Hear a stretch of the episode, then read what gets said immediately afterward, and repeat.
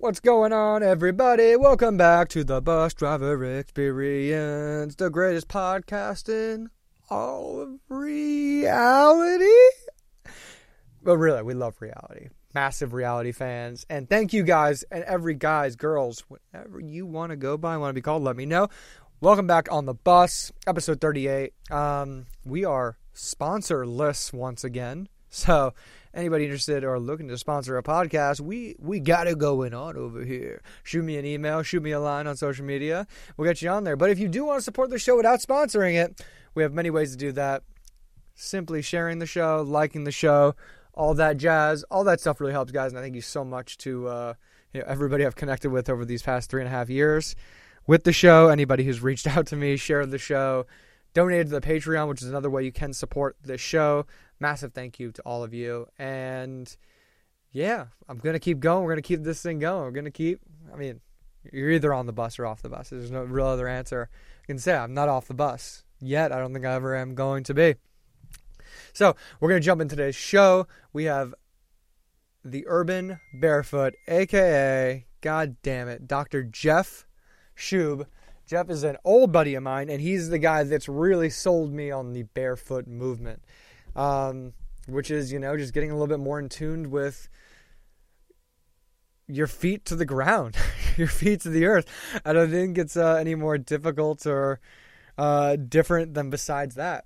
Um, you know, I've been walking around a lot more barefoot um, since I met Jeff and uh, had him on a different podcast. And um, he sent me books, readings, material, his social media itself. And um, have a way more uh, deeper understanding of you know my feet, my foot health, and I don't think uh, my entire legs have been this healthy ever, and I've been avoided uh, so much injury um, in my playing or sports career, or just feeling feeling great and feeling healthy, and jumping higher, running not the fastest, but still as fast as ever. Um, and the podcast we get into, we get into a little bit deeper. Um, as I say on the show, we we wave past the dementia fog of not just footwear and you know where it comes from and why we wear it, but you know diving a little bit deeper to you know work, jobs, happiness, community, um, you know the things that kind of really make up who we are as human beings and how we've seemed to have gotten away from all that. So it's it's a show that we really catapult down the rabbit hole of everything. You know, we go right away from footwear into happiness community, like I said, you know, work, jobs, being in touch with nature and the world around you. So um, it was a beautiful podcast. The all shows with Jeff are amazing. Make sure you go check out all of his work as well as the Foot Collective. There'll be links to that in the bio. He's on social media. We're doing a little bit of giveaway. If you are listening to this right now, um, go check out his page and go like and subscribe to it so you can see what it's about. And without further ado, episode 38 with Dr. Jeff Shub. Okay.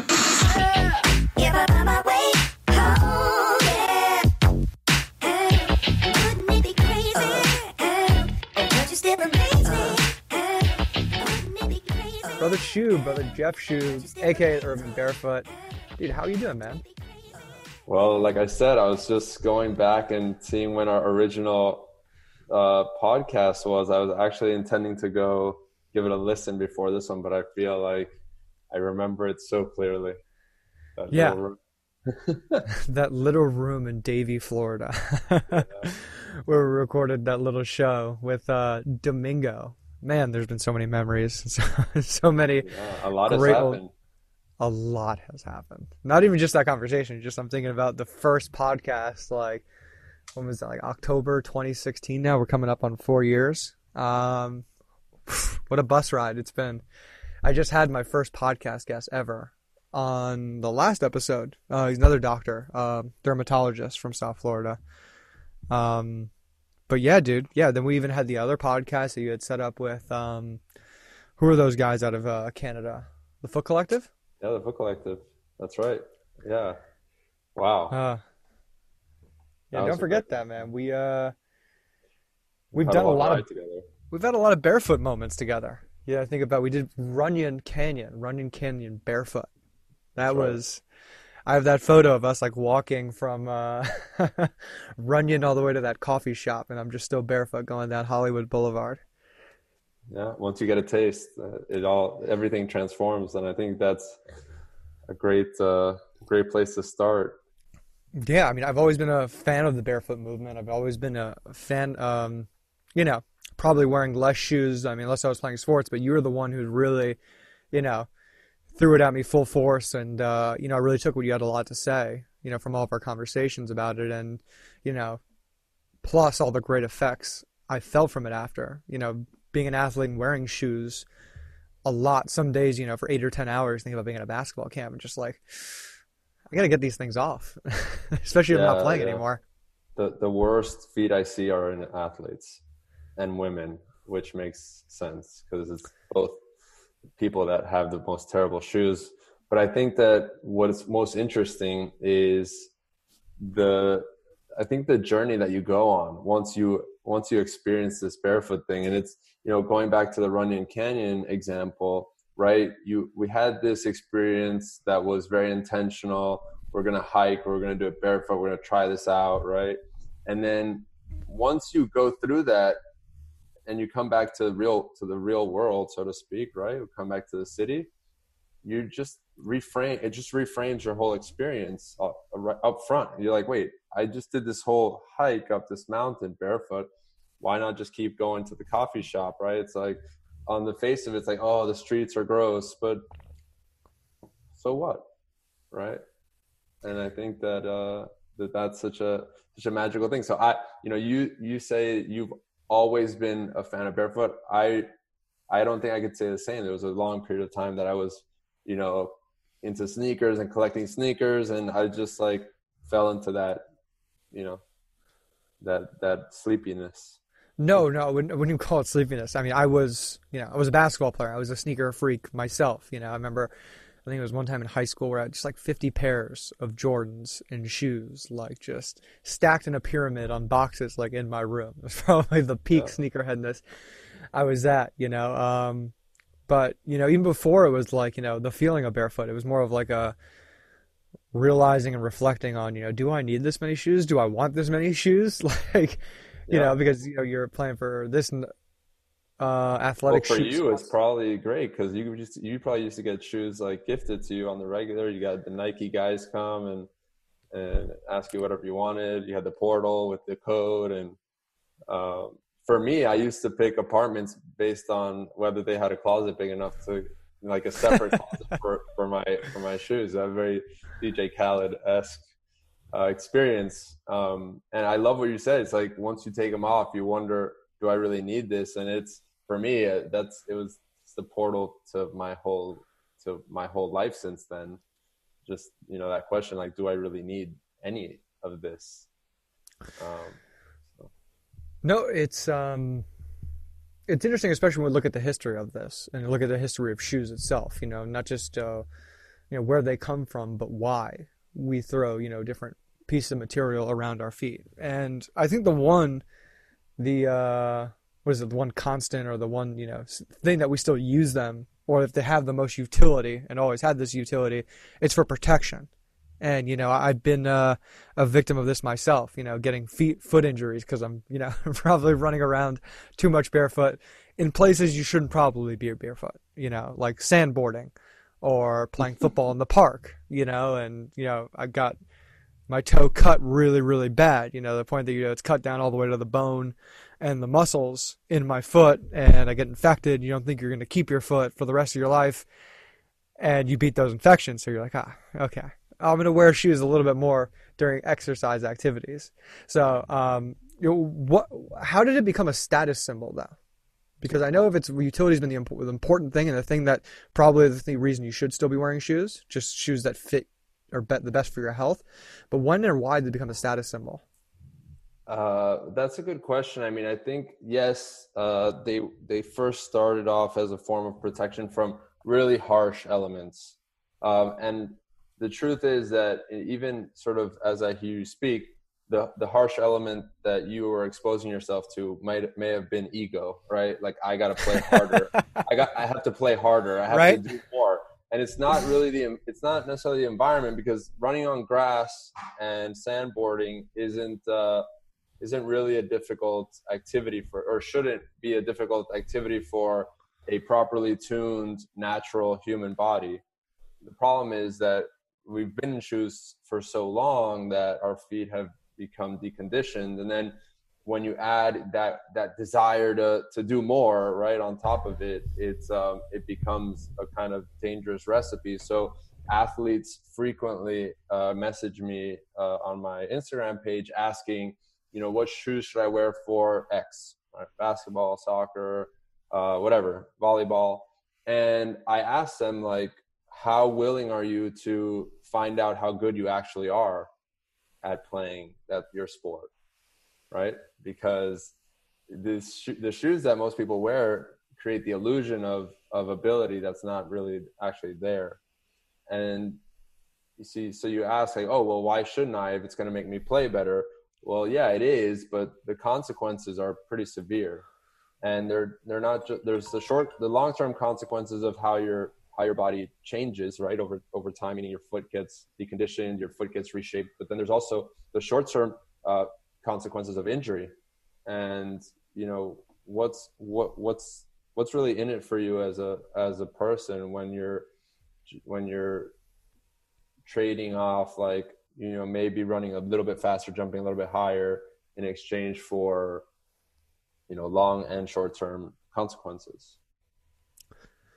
Well I, I know i know that especially running shoes i watched the history on that especially you know how phil knight who he was looking to develop, this shoe, um, the the sneakers, and the whole movement behind jogging, like yeah. where it came from, which is, you know, again, pretty interesting that we we tailored the shoe, you know, like the the typical athletic shoe, because people forget, you know, we're talking athletics, you know, less than hundred years, maybe seventy or sixty years of you know development of this shoe. A lot of the stuff that we have today, like just didn't exist. These weren't always like constants that human beings had to do or experience. Um, so he was developing this for people who I believe they were like you know people that worked in offices and they had that slight raise in the dress shoe. So he's like, okay, how can we make an athletic shoe that's as closely tailored to the foot of the shoe that people are wearing every day? Am I right there? Yeah, so ex- exactly. They the sh- the athletic shoe was made to consider people who are already unathletic, right? So it's like, yeah, it's like, well, how American?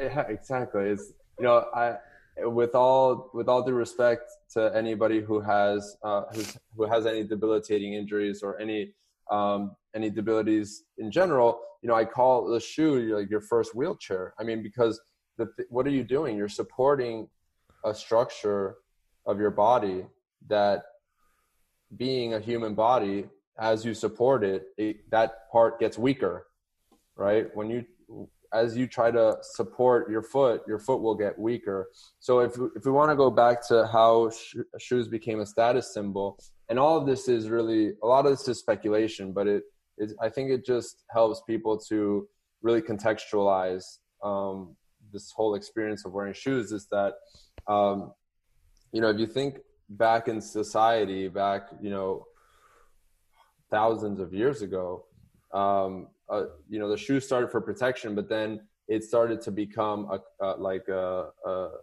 something of value right? Like something that you had to you had to purchase or you either had made custom or you and so then it starts to become something that only the wealthy can afford and the wealthy can have better versions of it and then after that, they started to realize they could put a heel under it. And so only certain people of certain, um, you know, uh, social status could have their heel raised to a certain height. You know, you think about like royalty and they set the rules and they could have certain heights. And then the toy, the toes getting pointy was also a symbol of status. It's like, I don't have to do hard work.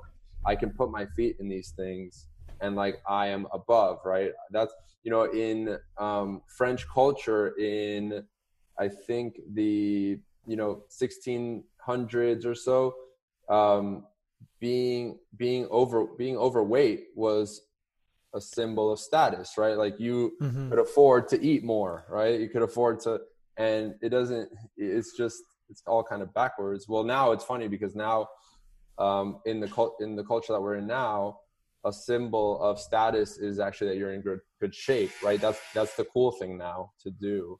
So it's being in shape, and I and I foresee that as time goes on, uh, this ability to do things barefoot is also going to be a symbol of status because if you think about it, it is a risky activity now, being that our feet have been destroyed by shoes for for so many years and so many generations. So now um, so it's a risky activity, right? So you have to be able to afford if you get hurt to be taken care of, right? So I, I can foresee that this might become like a mainstream cool thing where like, oh, you know, wow, look at this person. Like they can go barefoot. That's awesome, right? And it's, it's such a luxury that they can afford to take that risk. Yeah, I, I think accessibility is just like one of the biggest things. It's one of the biggest hindrances in you know, I think capitalism itself and like you know rising in different socioeconomic labels. You know, we, we decided that shoes you know had some you know intrinsic value, but also you know we you know created a market for it and we said like you have to have a certain amount of money and the person designing these gets to have these things. Except we, you know, which is not a problem. I'm not against capitalism on that aspect. Like, hey, this person invented something, sold people on the idea that wearing this thing is going to add some value. The problem is, is, and I think we've seen this in a bunch of things in Medicare, Medicare and healthcare, is like with cereal, for example. I watched something last night, and it's like, okay, has cereal always been the most important things, or you know, now that we're throwing these advertisements with bright colors and all this crazy shit to kids, and then also now we're sponsoring studies to lean into our favor, that's where you know the uh, the crossover gets you know kind of fucked up and now people are like, well, wait, I have to wear shoes. No, no, the shoes are shoes are this, shoes are that. If I don't wear those things, like, I, I look bad, you know. So yeah, you said, it's know, like they know what they're doing. They have all these studies and they have all these scientists, right? They must be making stuff that's good for us. But it's it's it's actually one of the most uh, pervasive and least talked about um, phenomena of our time, which is that nobody knows how bad shoes are for them and they are and everybody is like trapped in this slumber of of just wearing shoes because that's what you do. You just wear shoes.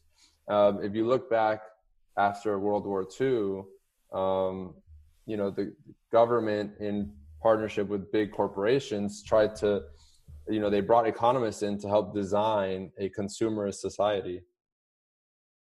And uh,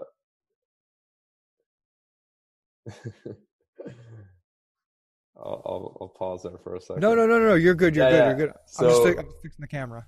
Yeah, no problem. So, so they they brought economists in to design a consumerist society, and uh, there's a great video on YouTube called "The Story of Stuff," which uh, um, I'm gonna call up really quick because I want to read to you a quote I want to read to you a quote that came out uh, from it. That's a quote that's actually found like in, um, it's actually found in like economics textbooks. So this was the 1950s, right? They brought on these economists to help them figure out how to reboot the economy.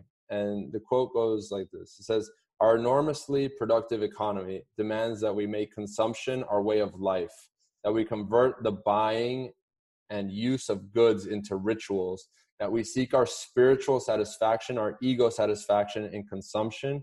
We need things consumed, burned up, replaced, uh, and discarded at an ever increasing rate. So, if you could just imagine, um, right? So, we are now 70 years removed from that period of time, which is really in the in the grand scheme is not a it's not a long time but basically we we can't we're in a in a culture that was designed to be consumeristic and to literally quote seek spiritual satisfaction in consumption right? Like this is the culture that we that we were designed into.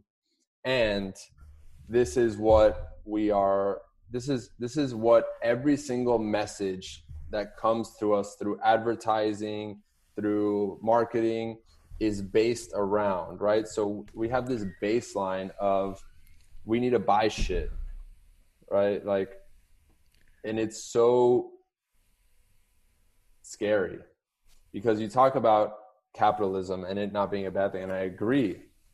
However when the components are corrupted then it becomes a really dangerous system because I, look my my journey after you know since we spoke um, it's been it's been quite a while and my journey has gone down this road of natural living which includes minimalism right? And minimalism is not i don't have anything. Minimalism is i consciously question myself every day around the necessity of the things i have around me including stuff people ideas right? And so i have never been happier in my entire life than i am today and I have the le- least amount of stuff I've ever had. And so there's this illusion that we seek sat- that we'll get gain satisfaction through having the things that we want, but that is bullshit. It's just such nothingness, right?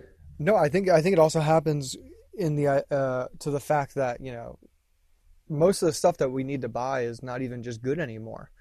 Like it, it's it, it's cheaper, true, but you know I, I think it's not of the highest quality and standards too.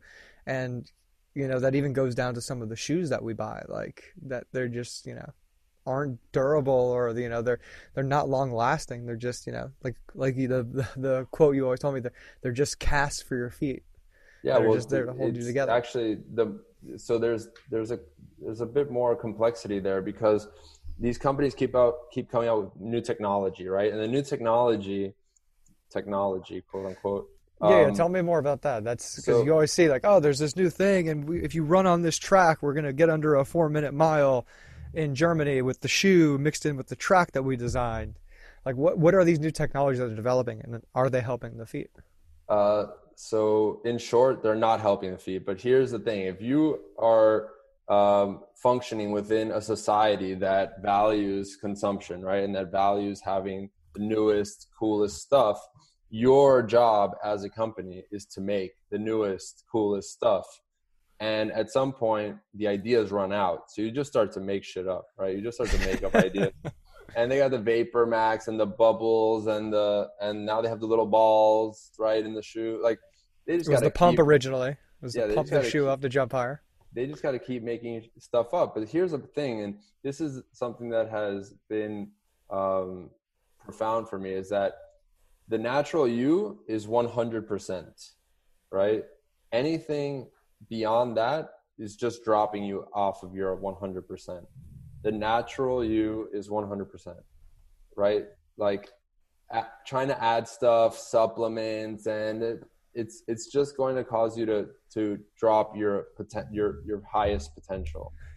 Well, like you, uh, like you said, it, I think it really fucks with people's like egos and psyches, like because every single day you're thinking like, oh my god, look what that person has. Why don't I have that? Oh my god, look what they have here. Why don't I have that? I need to buy that. I need that thing. That's look at that. Look how happy because, they are. And it's only because it's only because we were programmed into that, right? We were designed mm-hmm. into that. That's not the way that humans naturally were ever.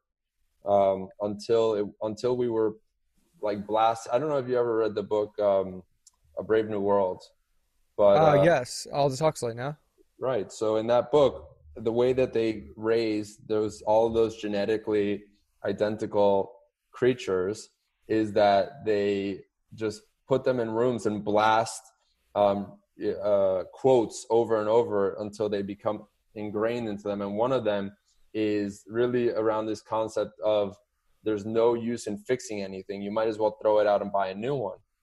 And this is something, and so you know, you talk about like, right? Let's let's switch gears a little bit here into a little bit more spiritual thing. Like you talk about traumas, right? Traumas, um, people think about as like you know major life events that really like that that really cause them some deep wounds, right, in their life, and that have really shaped their thinking.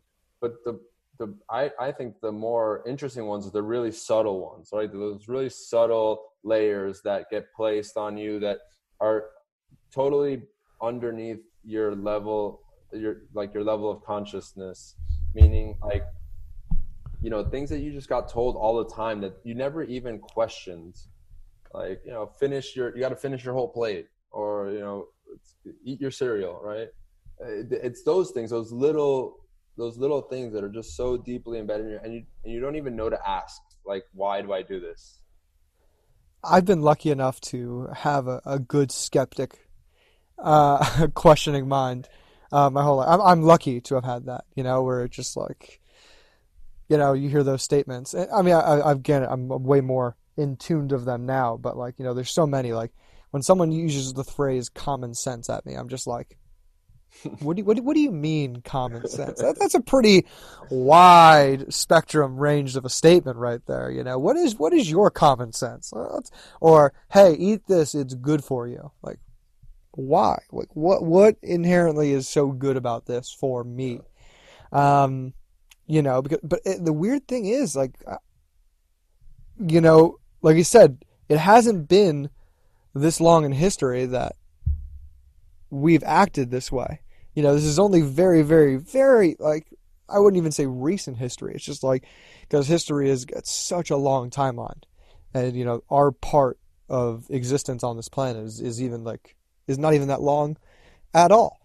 Um, so, on the, so even the, the illusion, even the illusion that life has been this way forever is part of that construct, right? Because it hasn't.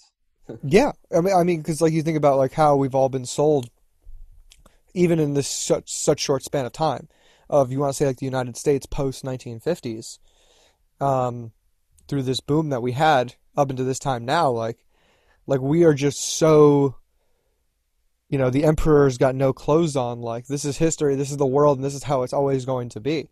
And I, I, think we see that with so much going on is that you know i don't even think it's the last gasp. I just think like it's like we like human uh, the human beings in this part of the world at this moment of time have had it so good that we don't want to let go of how this has felt and how it's been. But it's like you just can't keep this going. It, it, it's it's just not not even sustainable like, to the planet. That's a whole other topic. Like just sustainable for the psyche. Like that the fact that these companies or corporations can sell you that you need more stuff, that they're allowed to create a whole entire economy and market off convincing you that you need more and more and that you're always going to need more and more. It's it's nuts. So speaking of speaking of being stubborn, I I wonder like have we actually have we really had it that good? Is two thirds of the population being overweight or obese that good? Is you know the the the fact that one in two people get cancer is that good? Like again, it's an illusion, right? We we we've been told that we have it so good, and we believe that. I mean, we're like I said. I mean, it's so good in the smallest sense, in the biological sense. Like we've had this many access to resources and uh, the longer lifespan. Because I agree, like, and you see everything going on with COVID and everything, and people complaining, like, well, you know, why are all these people dying? They're not dying from COVID, but they are dying from COVID. It's like, no, this is, if anything, this is like a wake up call for you to see, like, how, p- how poor of health and this is no knock to anybody who's passed or knows anybody who's passed. I've had several, you know, friends and acquaintances I know who passed away from this, you know, around the world. It's to say like, hey, you know, because I know there's people even questioning how these people died, and it's like there's 120,000 more deaths than there normally were in the three months. If you look at the three months from the year before and the three three years before that, it's a matter of how did they die? What maybe early onsets of some kind of condition that they did have that's leading to this. And you mentioned a few of them, you know, diabetes, obesity, cancer. You know, one in two men, you or I, are going to get cancer in our lifetimes. Like that's just like a number. It's not going to be uh, me. So. It's not going to be me either. um, you know, one in three women, the same thing, and it's it's it's just crazy to think that. And again, we've. I think the that is still like the animal part of us it's just like the, the fact that we have consciousness and we have an understanding of our world around us. We have a little bit more uh, uh, cognizance in that sense. That you know, it's kind of like a trade-off we've given to say, "Oh, no, no, we're living a little longer. Ah, cancer, who cares? Oh, you said a third is obese, like half is like overweight two two thirds we're two thirds obese in this country. I mean, overweight or yeah, not not oh. I don't I don't know if it's obese, but there's definitely two thirds overweight, which is I would definitely agree with you. It's probably two thirds overweight and like at least a third obese because it's and it's like that's that's terrible. And you think about you know again the extra cost that has on, you know, it's not necessarily people understand like we don't want to give health care to everybody just because we should give health care to everybody. We want to give health care to everybody because we don't want, you know, even people who have private health care to, to grow the cost of what it is to to take care of somebody, especially when you find out that heart disease is the, like the main killer in this country. Well, so so it's hard to to have these conversations because we're as, as a society we're so deep in the rabbit hole that it's hard to have real conversations about you know the problem because so here's an example well, right? well let's go go down go down it with me. We're here. All right so people, here's, are, here's, people are tuning in and watching or they're going to listen to this later take them Yeah. down the rabbit hole dr so, Shub. so here's the here's the issue right let's start with um let's start with uh i don't know let's go with just general health right so so health is our is each person's responsibility right but then we start to bring healthcare insurance into the picture and what it does is it starts to externalize the experience of healthcare right? Or of, of taking care of yourself. Meaning i pay all this money for this insurance so i don't have to take care of myself. I just have i just something goes wrong the doctor's going to take care of me right? And so that's so so that's a big big problem right? Because once you start to externalize your experience of of life like basically everything starts to go starts to go crazy right in in your in your life and in your body because there's a certain way that our, our body was made to be. It was made to be you know natural connected to the earth uh, eating o- like only natural foods. I'm not going to go into any specific diet just to say that foods that come that are real right whatever th- that might be um, that you that you were meant to move a lot that you were meant to spend time you know meditating uh, you were you were meant to spend time being bored and being creative. Uh, you weren't meant to be stuck in an office for 10 hours every day. Um, you know you were meant to be to live with passion and to to be you know present in the world at all times. And we just don't do that those things anymore right? We don't do them. And and it's and we think it's okay because we have health insurance.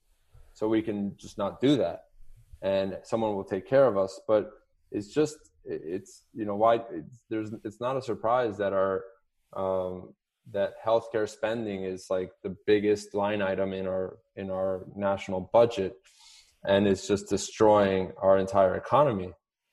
Um and then this something like covid comes around and if everybody would had, had just been taking good care of themselves this would never have been a problem i mean like in total honesty if, if our immune if everybody's immune system was working fine there would be there would be no problem because you know we've been down this road before. We've been down this you know pandemic road before and i don't i don't even i don't really even want to go down that one because uh, there's so much controversy. And the truth is that there is no truth right? Everybody is allowed to have their own truth and that's all that really matters. And it's not like the mind truth right? It's your body truth. Like what do you feel is right? What is it what is what feels right to you?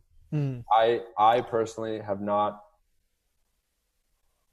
done anything to separate myself from from society and from nature throughout this whole time and i've felt perfectly fine. I know that i'm protected. I know that my my immune system is there for me that it was that i was designed on this planet and for this planet and that whatever it brings like we're gonna figure it out together and it's i've been i've felt amazing i've been around people who have been sick Well, I mean, you've you've you take care of yourself. I mean, you're very very uh, um, model of a of a healthy. What are you, thirty something or twenty something? 31 Thirty-one year old man. I mean, you're pretty pretty. You dig in the dirt every day. You have a garden now. Welcome to the garden club. Probably the best move you've made, right? Just playing in the best. dirt. I I have worms now. Like I, I go Oh, to yeah. The nursery at least once a week to get new things. I mean, I'm growing my own uh, cannabis. I got my first like plant, like actually uh, exuding some flower, and and just amazing, you know. And again, it's like that little, uh, you know, just connection back with nature. I mean, I live in Los Angeles, and you know, I walk to a, uh, I got a good park, two blocks away from me. I like I've made a new thing to once a week get to the beach, and longboard up and down the boardwalk, you know, and it that's been beautiful Those and mo- How amazing. important those are those moments, and we just you know, we avoid they're tr- they're tremendous, and we don't again we don't put a value on on those to people's health and their mental health and their their overall well being. Um, I I do think it's it's a little tougher to say that you know if everybody just had a healthy immune system because I, I don't know if we'd we'd be in that place in this country. I think that's a big what if, but I I do agree that you know there's no one advocating like hey why aren't you getting vitamin D every day? Hey, do you know that most of the vitamin D you absorb is going to be through your eyelids? You don't need to wear sunglasses if you're going outside for 15 to 20 minutes. Oh. I love that you said that because that's also something nobody talks about. I have done totally away with sunglasses just intuitively. Like they're not natural. I've done away with them and I've done I've been great.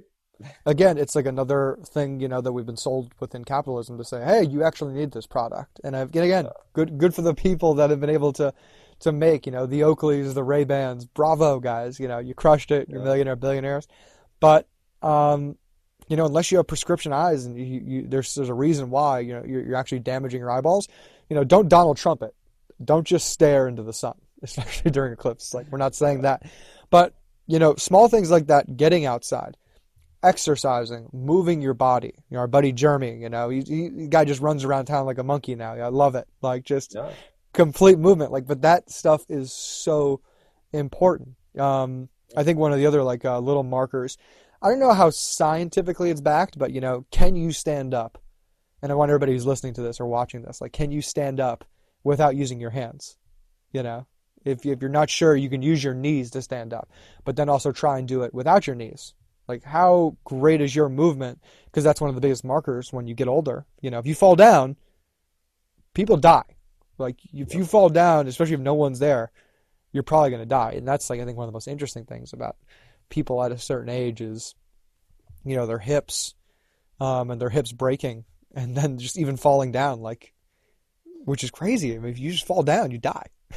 Yeah, yeah. So, you know, keeping keeping that movement going. It's not about going to the gym. It's not about working out all the time. You don't It's need to be a bodybuilder. it's about doing the simple stuff, right? Like, what if your bed was just lower to the ground, and every time you got in and out of bed, you like had to like play with the floor? What if you never used chairs, or you didn't use them as much, and instead you sat on the floor, and in that floor sitting, as you got up and down to go grab something, come back, come sit back down, knowing the floor is not that comfortable, so you can't really just sit, sit in one position. You're all, you're constantly moving around in different ways, getting a standing desk so you stand more, having toys under your desk to play with. Like there are so many things to do, but again, they're all workarounds, right? They're all band-aids to um, not living the way a human was meant to live.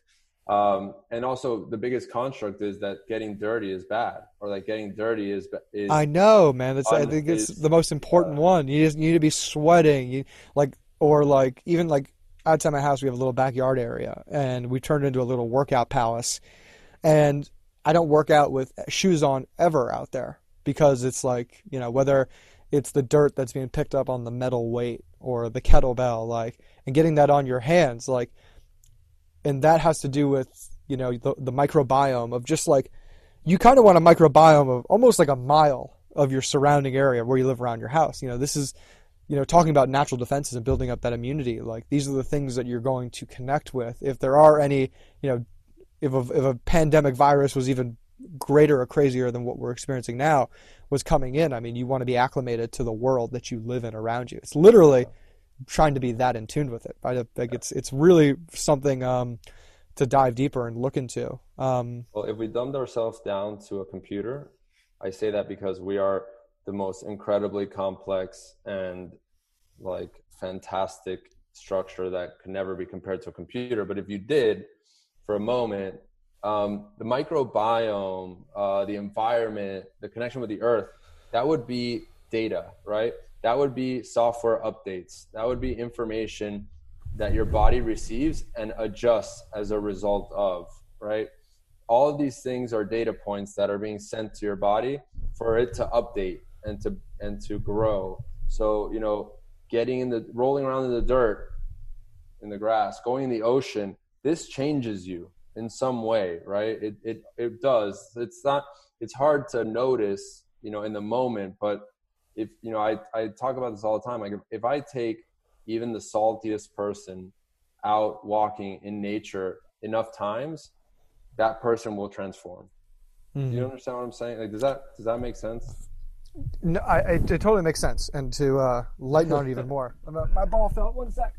Um, to liven on even more, it has to do with epigenetics. And you know, you may have your DNA code, your 23 chromosomes that you've gotten from your mom and your dad, but you know, on the cellular level, I mean, that DNA can change and can mutate and delve um, and change and move, evolve, so to say, to the world around you. I talked about this with uh, Michael Hinden, my uh, um, my cannabis guy, you know, the cannabis consultant I've had on the show a bunch of times because he looks at that, you know, adding the microbiology to even the dirt that he's going to be growing his plants in.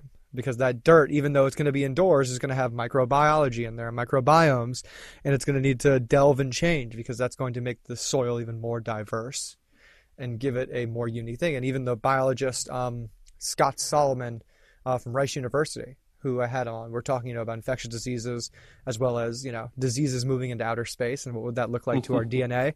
You know, again, you're talking about where you would go. If you're going into space, you know, by a generation or two, if we were living on Mars or the moon, the DNA would change.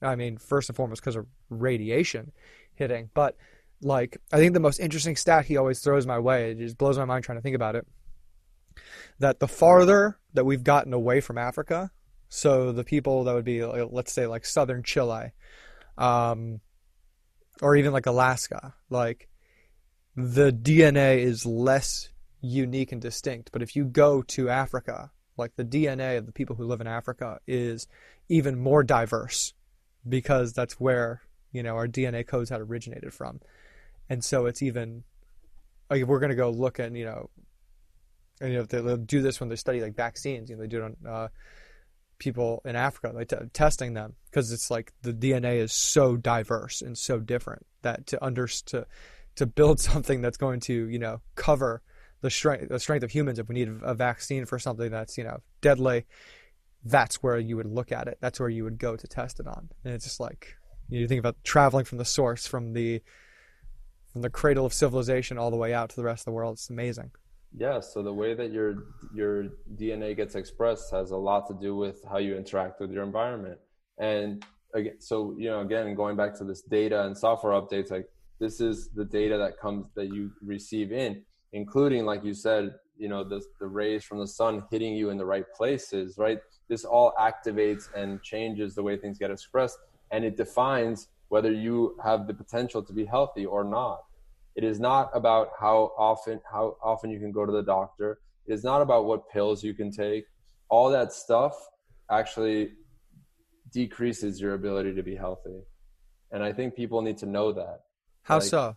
Well, because the more you rely on on external sources of for health, the worse off you're going to be because it's just going to change the way that you approach life. It's going to change the way that you um, prioritize your health even in the most subtle ways. Like like it's just going to take that much away from your experience of yourself. And i think that's the probably what i've what i've come to realize like the biggest um, disconnect in our society is that we've essentially externalized everything.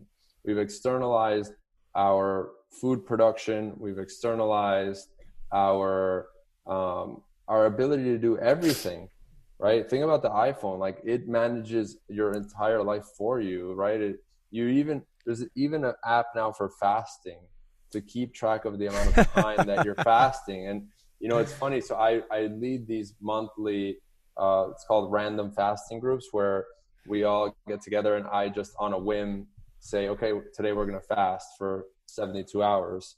Um, and uh, I actually downloaded the app because I saw so many people in my group using it that I wanted to just like, you know, for me, I can never, I can't speak on anything that I haven't tried myself. So I, so whenever something comes up a lot, I just go try it so that I, I can say, yeah, yeah, I tried it. But, you know, mm-hmm. I, I, I try not to rely on anything. And that, and sh- so we come back to the topic of, of, of feet and footwear. I don't want my feet to have to rely on anything ever right? I want to be able to, if I get caught in any situation, I want to be able to be able to move through it and be confident that I can move through it. It's funny. I I, I think about this a lot, and I've I experience this a lot these days. Is the more relaxed my foot is, the less prone I am to injury. It's not really how strong my foot is or how much callus I have. It's really how relaxed my foot can be. So if I'm not concerned, scared of my environment, my foot can relax. And even if I step on something kind of sharp, since my foot is relaxed, my skin can kind of just like tent over it instead of, you know, think about um, a balloon, right? So like when a balloon is is flimsy, you can like poke it with something and it's not going to break the surface, the the rubber surface. But once you blow up that balloon and there's a lot of tension on the surface, you can just touch it with anything and it'll blow, right? Mm-hmm. It's the same sort of concept with your foot. Obviously, there's much more complexity to it, but on its on a base on a very basic level. So, what causes your foot to be tense? It's your mind, right? If your mind is freaking out, it's tight. Your muscles are tight, and that's what causes all types of, you know, pains and, and problems with and movement. Is that you you're you're scared, your mind is scared, and so it does it it, it holds you tight to, as a, a, a protection mechanism. But the irony is that it does the opposite yeah, yes and yes and no. I think that we you, it's amazing and impressive that you can do this, but I know that a lot of people are that in tuned, you know, with their bodies to understand, you know, how their own bodies work, you know, and to to get their mental state strong enough to control and you know dictate or at least handle have the rest of their body handle those situations, especially high stress um, situations and environments. You know, I just don't think most people are at that place. But then you know on the base physical realm. I just like we talked about before. I don't think people are doing the exercises or the you know the proper movements with their feet, their ankles. Um, well, their, practice. Their Achilles tendon. Well, I, I, think also it's it's knowledge, and I, I want to go into that with you because I think um, you know, especially the athletes I know, you know, they can't they can't understand why I go out and play in low top Chuck Taylors. You know, if I do got to play basketball, and it's like you don't roll your ankle, you don't mm-hmm. rupture your Achilles. Like you don't do this. I'm like, no. Like if anything, I got this nice flat flat shoe if I do need to play.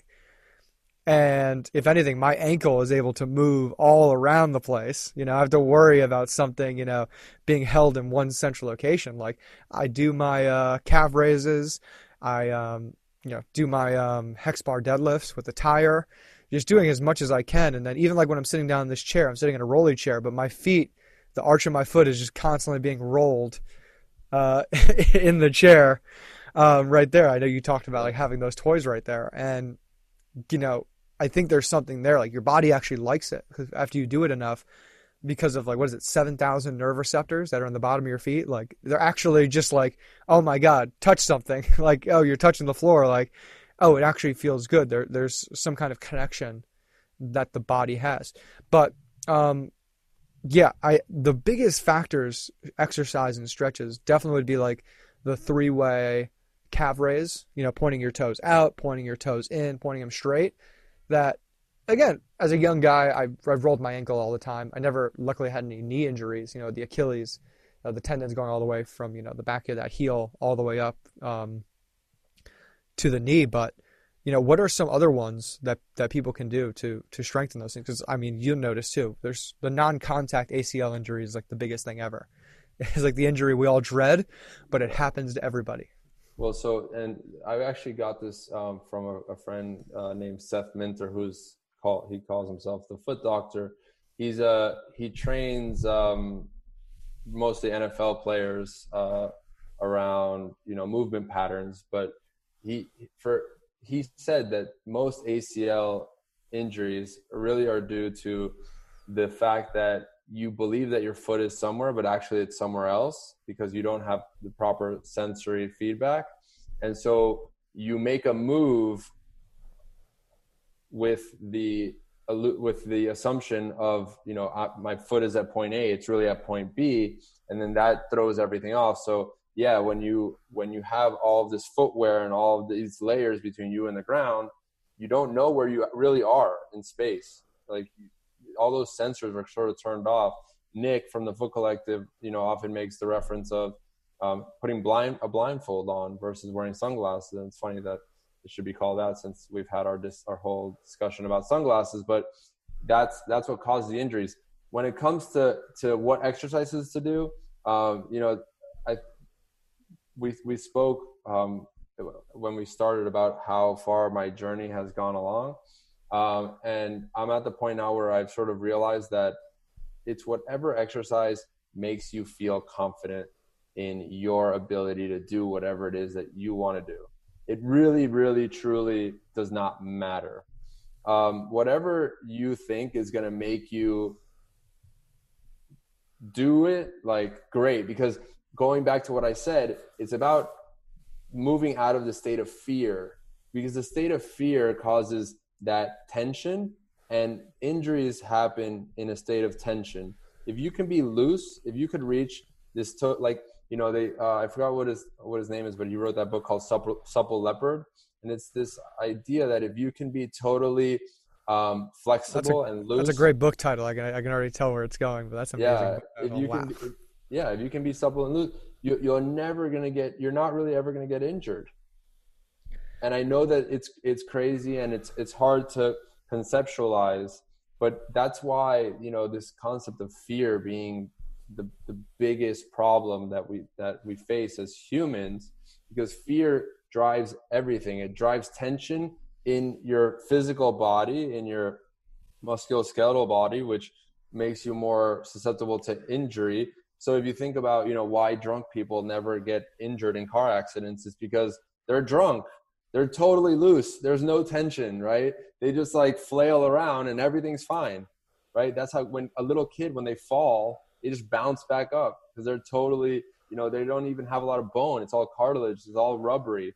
Um, and then also tension uh, or, or fear drives uh, a stress response in your body, which causes you to to drive all these stress hormones like cortisol and adrenaline, which decrease your immune your immune system function. They mess with your digestive system. It messes up your entire body, right? So whatever can can help you work your way out of a state of fear, that is whatever that's what you need. And I can't tell you specifically what that is because every person has their own constructs, right? So whatever can help you work out of that fear is going to help you stay out of injury. And I know it doesn't. Um, it's it's sort of a, a, a very um, uh, abstract concept, but that's this is the world that we live in. It's a very abstract world, and every person has to figure out their own experience of it and the journey is about moving into the state of love which again sounds abstract but and you can only really understand it when you're when when you're on that journey and have crossed beyond the the the, the barrier of fear crossed away from that. But like you know that's that's that's what i'm trying to communicate here is that i've i'm moving away from the fear of oh what if i don't have the newest coolest thing and oh what are people going to think of me if i don't have these things right? What is going to happen to me if i don't have shoes on? What's going to happen to me if i don't have that amazing job? Right? it doesn't matter. Like we're you're we're all being you're, we're all being guided by our intuition whatever it is and you're going to be okay if you can move out of that fear.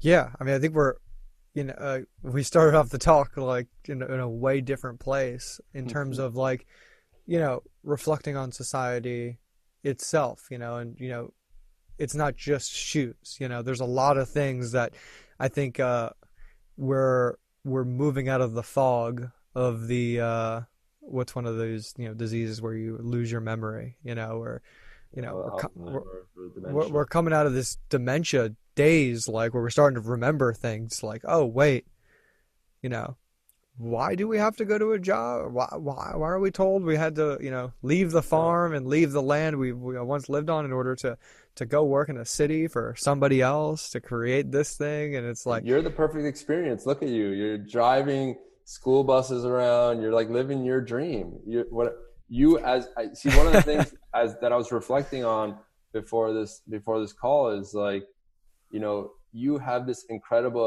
ability to to move and pivot and just and, and be and sort of live in, in in revolt, right? Like like I'm not going to do what I was told I'm supposed to do. I'm going to do what I want to do. And oh, thank you, thank you very much for that. Of, that's been a theme of your life, I, I believe, right? I, I feel that from you. Oh, I mean, even since basketball. I mean, like, hey, you're too short. It's like, oh, hold on, maybe maybe you're too short. Um, and luckily, I've able been able to you know reflect on all that and look at it. You know that everybody who even did say that to me, you know, it came out of a place of love. You know, fear, but you know, love in terms of people cared about me. They didn't want me to to get hurt. They wanted me to to be happy and be safe and do the thing that was you know more guaranteed. So I don't even look at you know anybody who, you know, on a small level, my ego's still there, but. um, at the same time, like no, like this is a thing that people actually they cared about me. They didn't want me to get hurt. They wanted me to do something great, and I think that's just been my you know, my shtick, my brand, you know, my, my who I am, my why, you know, is, you know, even though we have this system right there, you know, that, you know, you got to have a job and you got to work. And yeah, I do all those things. Like, you know, I put this show up for free in order to amplify the, uh, amplify, amplify the messages that I have and the people around me have. Just say like, hey, um, you know, just because this is a system at B doesn't mean you can't make it the way you want to make it. You know, uh, I love reality. You know, like yeah. you you can literally tinker and mess with. Uh, granted, I think a lot of people have different there are different constraints around people's lives. You know, where they come from, what they look like, that you know can limit their accessibility. But the accessibility is there, and if once you tap into it and you find the way, the crux, and then also you find a way to exude that energy out to you know the people the world and you know it, again you find out what you need to to be and what you need to do the things you want to do in life and you know you just that's like another hard thing to do is like trying to figure out who you are what your values are yeah. because once you understand what your values are as a person and what makes you so you like that's even like a truth you got to come to terms with. And it's it's not easy you know? You see people it's great you know as much as i i'm i'm, I'm a fan of, but not a fan of social media is that i don't i don't like the they've they've again another thing that sold us on what a community should look like. Hmm. but it's like okay they were full of shit. They're not actually trying to build a community. But now how can you take the thing that they have and actually make it even more valuable than they even were able to use the power of the thing that they have within the internet.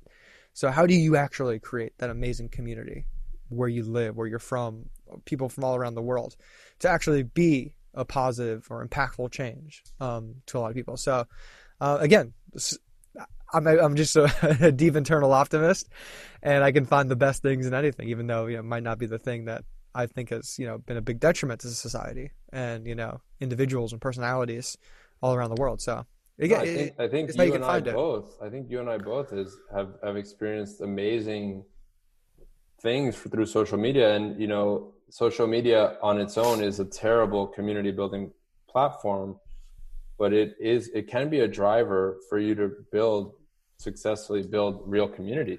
It's just it's a it's a vehicle. It's not a it's not the thing.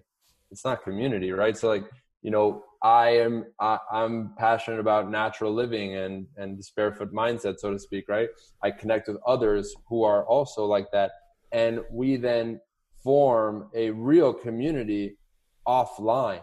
Right? We we you know we sort of you, you sort of converge and then you and then you break off of the of the platform. That's so, the most important part. How do I make this real now? Okay, it's real because it's happening in reality and, you know, the the connections online, but it still can't trump or beat the the human to human experience, especially the social beings we are. How do we make that even more tangible? Yeah, like so, so, so what's happening is more and more I'm hearing I'm hearing more and more people talk about this about creating intentional communities, right? Creating um, places where we all all of us who who enjoy the same things and who think in not exactly the same way but in similar ways um, get together and we find a way to, to, to like do the real thing to like live together in a certain place and and foster a real community which is a group of people who are you know co-located and who create together and who just live together. I mean it's it's so beautiful again and more and more i see myself moving in that direction. Through the foot collective there's this concept of building a headquarters where we all sort of work and live together. Um, there's also there there are other intentional communities around the world that are that have been doing this for a long time. It's not a new concept. It's just not mainstream because the mainstream does not want you to do this. Because how are they going to sell you shit if you're totally happy and living in a within your group of people and all you need is each other and you don't need social media and you don't need to go buy stuff and you guys just you know and it's yeah it's, no i think it's totally frowned and looked down upon even like yeah. you know the the situations i've lived in when i have like after like uh, the south america trip like um live with an ex and then I, you know after i broke we broke up it's like oh let me go live in a in a collective. I want to be this content creator, you know. I'm gonna. I ended up finding people who, you know, are producers and directors, and audio engineers, and I, I've just always loved those environments. It's like the the co-working space you actually live in, and you know, it's always busy. Someone needs something filled, or something needs someone done, and like even, you know, in the place I live in LA, like look at the studio I'm in right now. You know, you look around and it's just like, oh, I helped, you know, put this together when we all moved in and now there's a place to record my podcast. There's you know i've gotten into mixing music and learning on the different uh, audio engineering aspects from music making to you know not just audio recordings and podcasts like which i was originally taught in. So you know i just love it you know so it's why i do podcasts. I get to learn from people who have something who who know a lot more knowledge about a, a subject or fact and to broadcast that out. And i think that's the dangerous part though is that unless people are willing to have those conversations, like you said, you can be in the in the co co living or co community spaces, but unless you're able to, you know, allow different thoughts in, because you know, like you said, not everybody's still going to think the same way. That has to be the difference, and that's just the thing I I think um, that I'm working on right now is creating these community organizational events that revolve around conversation because conversation is something as as the social beings and creatures we are it's the thing we're doing the least amount of with not just the people we know or we're closest to or our family but people we live around like you know like the microbiome. Like you don't why don't you know about your neighbors and how they feel and how they understand or how they're going to vote around things you know that are going to immediately impact you and your family? These are conversations you need to be spending an hour or two a week with you know the people who live closest to you. And so well, um, that's, organizing that's events like that um, here in la to start happening once um, we can have a few people uh, getting together and then broadcasting them and just for people to hear. Because you know we need more empathy. I think i posted some today. It's empathy in terms of we, we got to sh- shut up and listen and then try when you're listening try and figure out why that person's saying what they're saying, mm-hmm. not just like, oh, I'm ready for my rebuttal. I'm gonna, I'm gonna, I'm gonna get at that libtard, or I'm gonna make fun of this racist conservative. It's like, no, no, no. Take take a breath. Yeah. Just stop. Yeah, like so that's not it. There's a great quote that I heard. It's probably one of my favorites. It says, "Understanding means there's nothing to forgive." Uh, if you if you fully understand the totality of somebody's life experiences, like you you everything makes sense. Everything they do makes perfect sense, and you you don't have to forgive them for anything because it, it all makes perfect sense. And I love what you said about knowing your neighbors and what your neighbor how your neighbors think and what they what they do. It's like you know we move into places and we move there because of what we can afford, how much we like a place, right? Again, and, so so so limiting. And it's never really about who are we going to be living with. And so these, the beauty of these intentional communities and of I love what you did by the way. I totally like that totally um went over my head as I was saying it. Like you you you also created that. Like you ha- you live in this in this beautiful place with with these roommates who all came together around a shared understanding or a shared vision not shared vision but shared interests. And you know them and you get to know them even more on a daily basis and you guys create together and you argue i'm sure and you you know you challenge each other and that's beautiful. That's beautiful. That is living, right?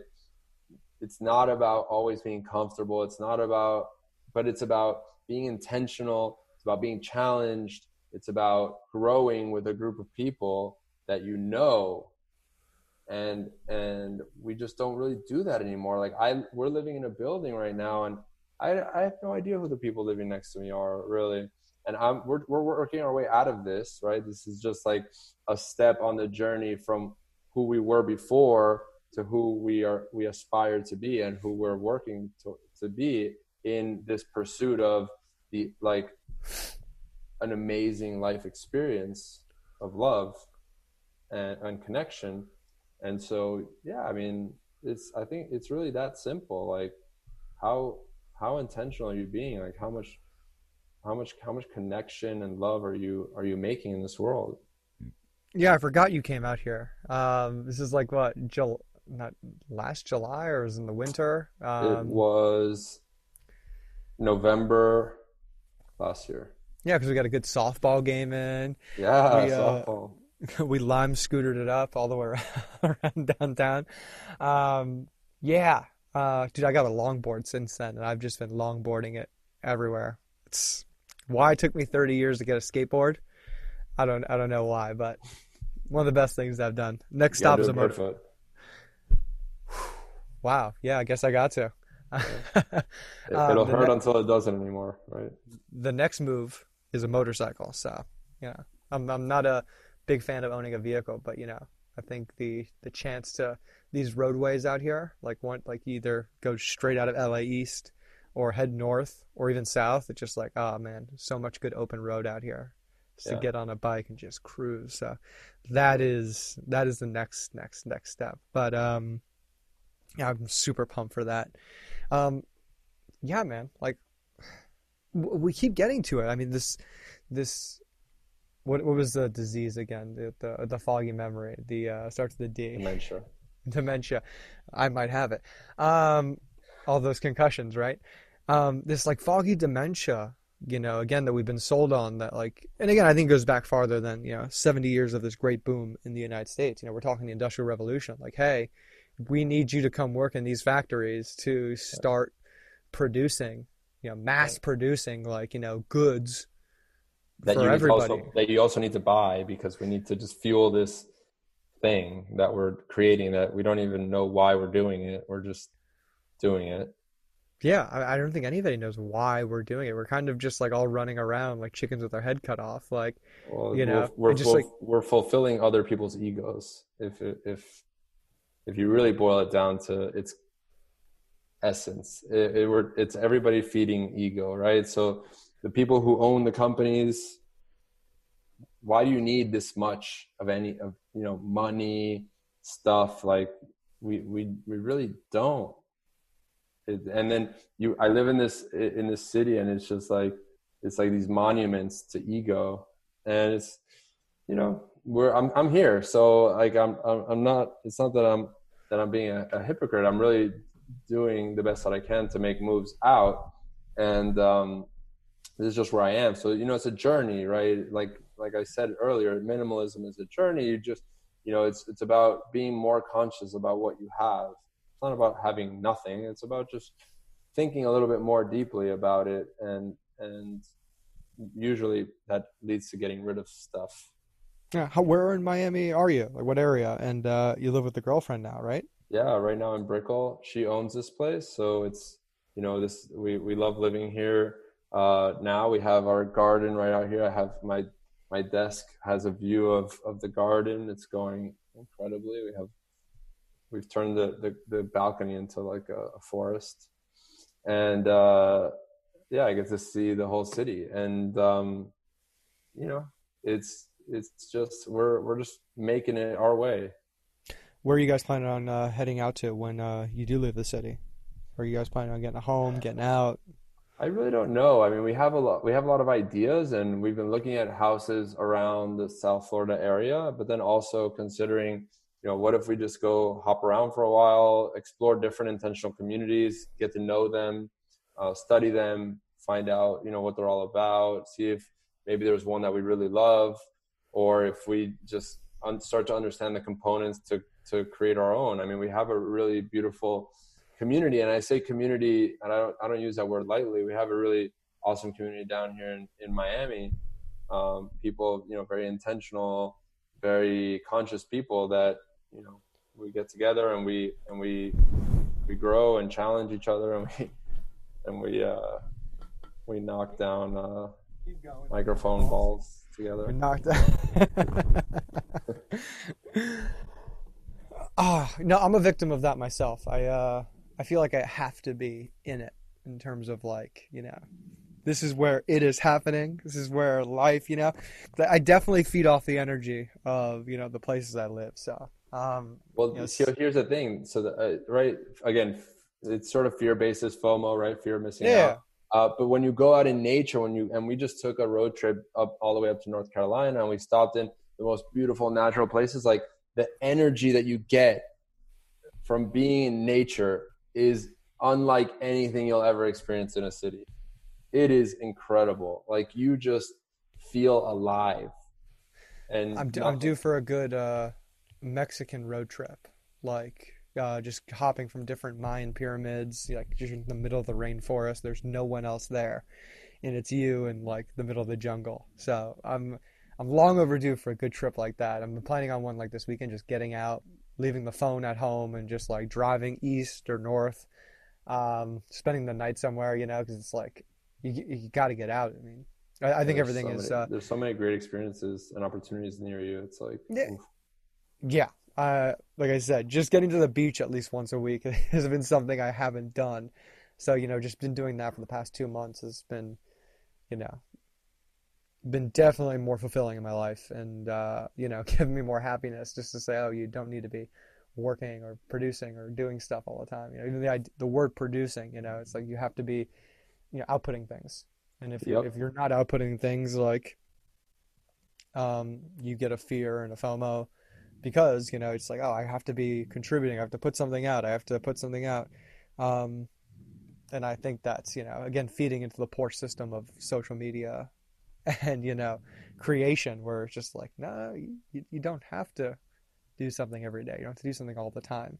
Right. So um, so I think the, the the, the I think a great um, way to to sort of wrap this up is to pose the question like what is the place from which you are creating right? What is it where what is that what is driving that the creation? And i'm not asking you specifically. I'm asking this as a general question to anybody who's listening it's like what what what is it that's causing you to create what's what is it that causes you to move to exercise to eat a certain way what is that source is it love or is it fear right like i i create and i share on my social media because I'm just like loving what I'm doing. I'm excited about it.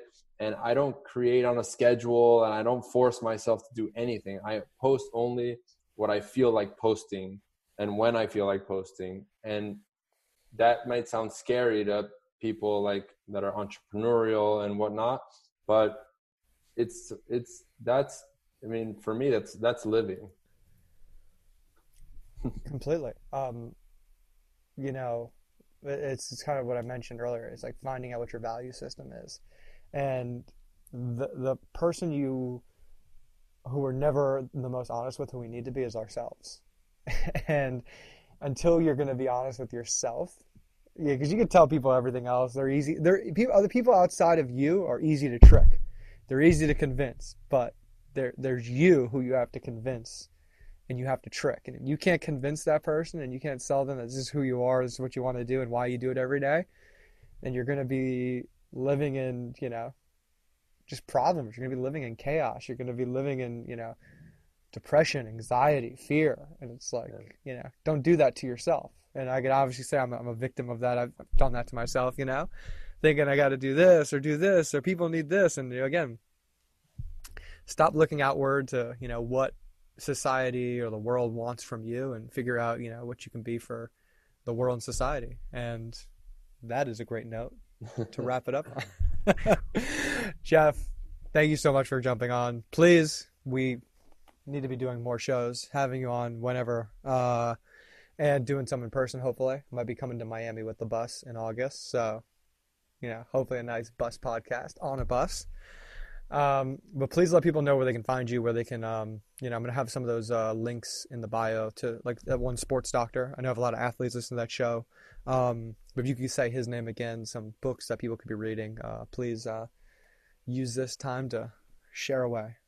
Well, well, first of all, you know, like I've already said it, but you are an incredible um, uh, role model, I think, an inspiration to people uh, to live live their life their way. I think there's nothing more important. Um, your bus has, you know, that the idea has just continued to grow and and you've pivoted with it and it's just it's amazing to see that. And so thank you for for for what you do. I'm excited to to see the bus here in in Miami. Um, you could find me on Instagram at the Urban Barefoot. You can find me on Facebook at the same place.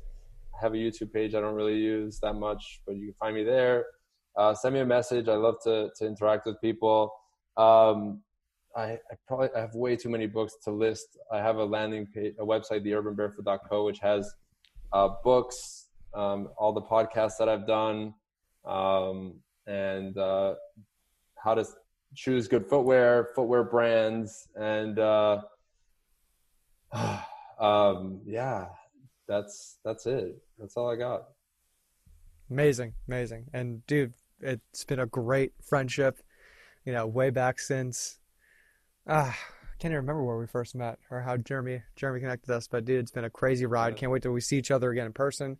And um, hold off real quick. I'm just going to sign everybody out I end the live stream. Thank you, Jeff, and thank you everybody else for tuning into the show.